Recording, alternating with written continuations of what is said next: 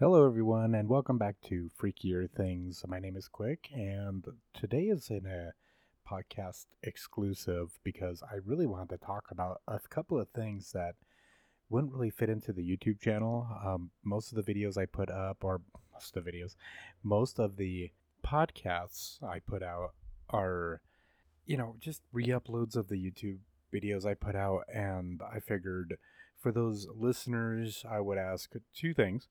Number one, that if you support the show, if you like what you hear, um, as little as ninety-nine cents a month, you goes a long way for me. It helps me out a lot. And you can go to anchor dot f m uh, backslash freakier things and help me out. So, uh, put in a subscription. It means a lot and it helps. I mean, you know that as well as I do.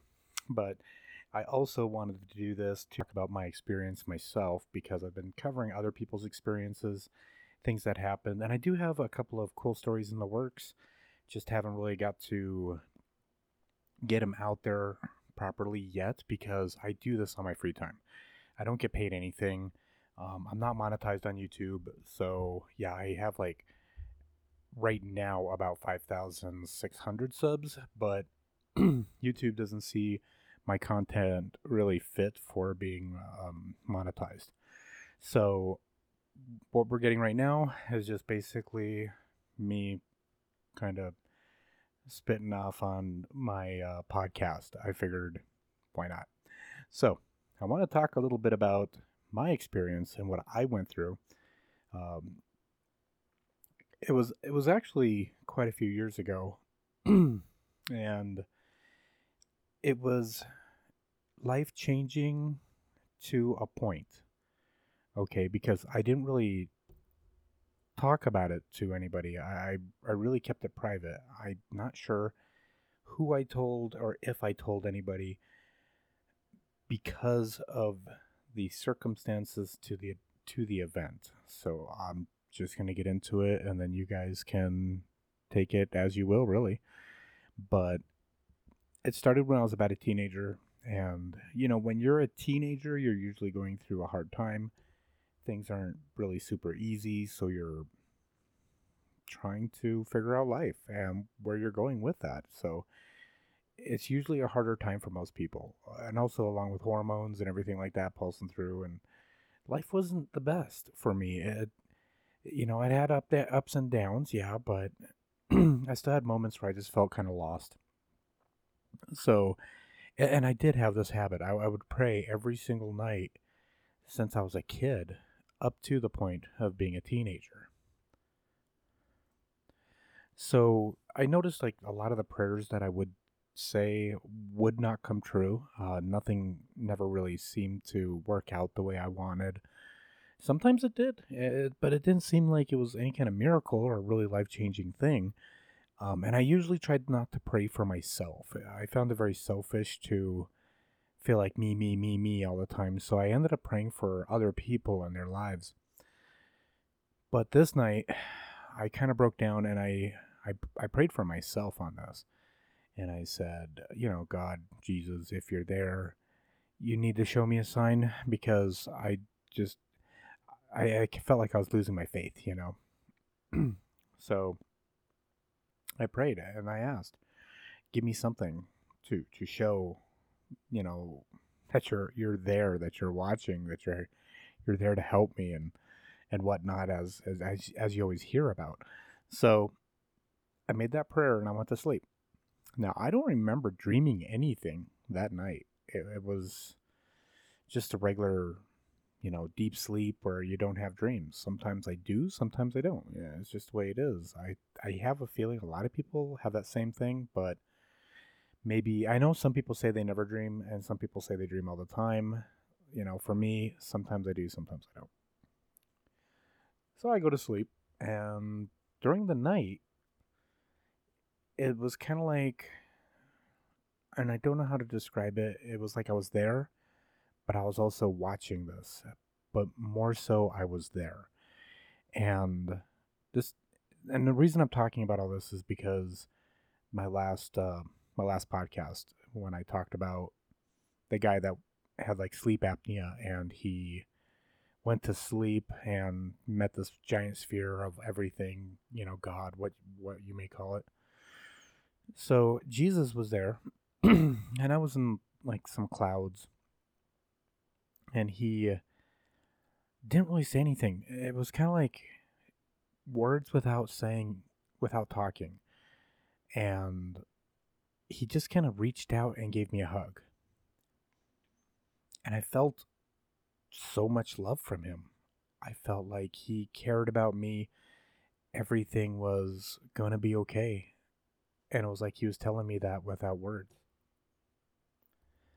So for me, that was pretty profound. Now, it gets more interesting here because during this moment, during this hug, I woke up from sleep and I had my arms across my chest, and it was like he was still there.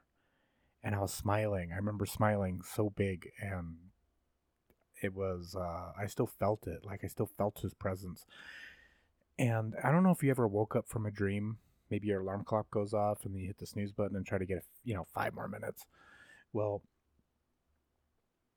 um, whenever I ever personally tried to go back into a dream because you really liked him, you wanted to go back to sleep to finish it or, or whatever, you, um, it's usually not the same dream. You really can't dive back in. At least I haven't been able to. So as I was awake, I kind of drifted back into sleep, and I was still there, still hugging him, still feeling that love and that compassion for me, um, all at the same time. And then it just kind of faded into a regular sleep again. So it wasn't like super profound, but I didn't tell anybody. I kind of kept it a secret because people would probably think I'm weird, crazy, or however you want to, you know, point fingers, that's fine.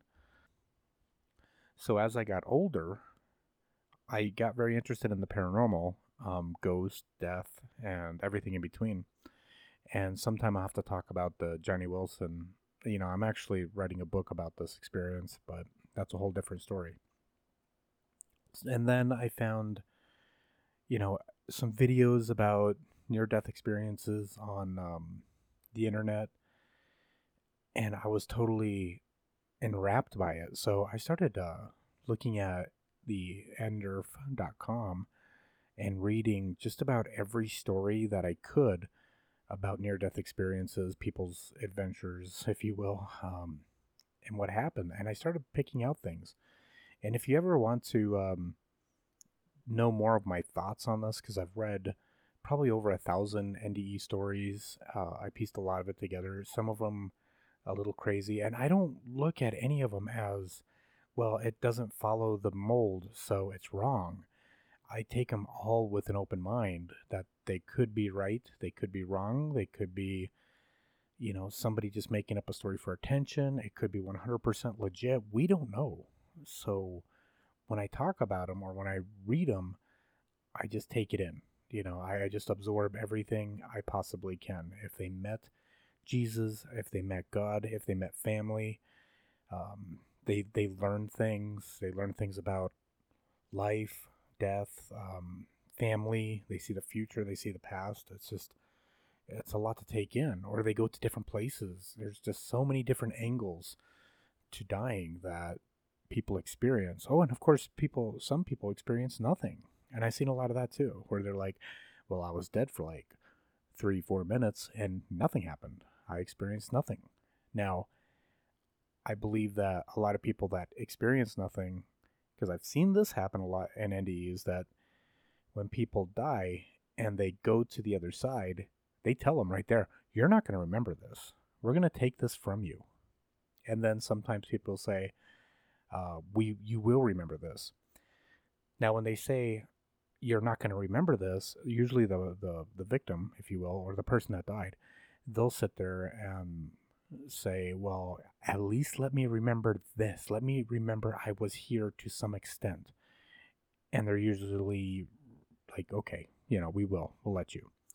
So that's where that boils down to when it comes to that. Um, but there's a lot more to it. I mean, it goes really, really deep, honestly.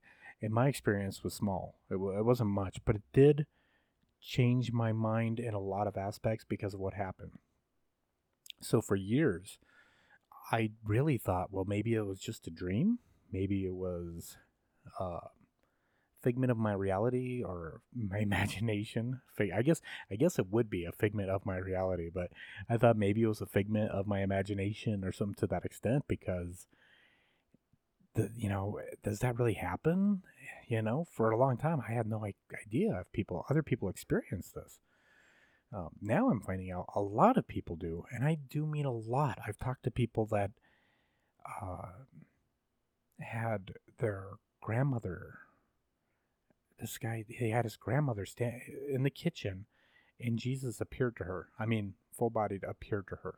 So things like that happen, and they do happen, because it's just hard to deny so many experiences. And you know, when people are adamant about it, like my grandmother never told me a lie, and she told me this happened. She always been straight with me. She was a very serious person, and how can you sit there and shake your head at every single person that tells you a profound story like that just because it doesn't fit the mold? So, for years, I kept my mouth shut, and I really didn't say anything to anybody, um, and, and kept it to myself. And then I realized that through reading these N D E stories and everything, that love really does matter, and how you treat other people really, really, really matters. So I figured anybody that I could help by telling that story to, I will. And I mean, just recently at work, I had this lady that had a uh, very close friend die. And so I told her the story, and she teared up, and she was about, you know, she was crying, because it meant so much to her to hear it. So I'm telling you, because I don't think it's something that I should just not talk about.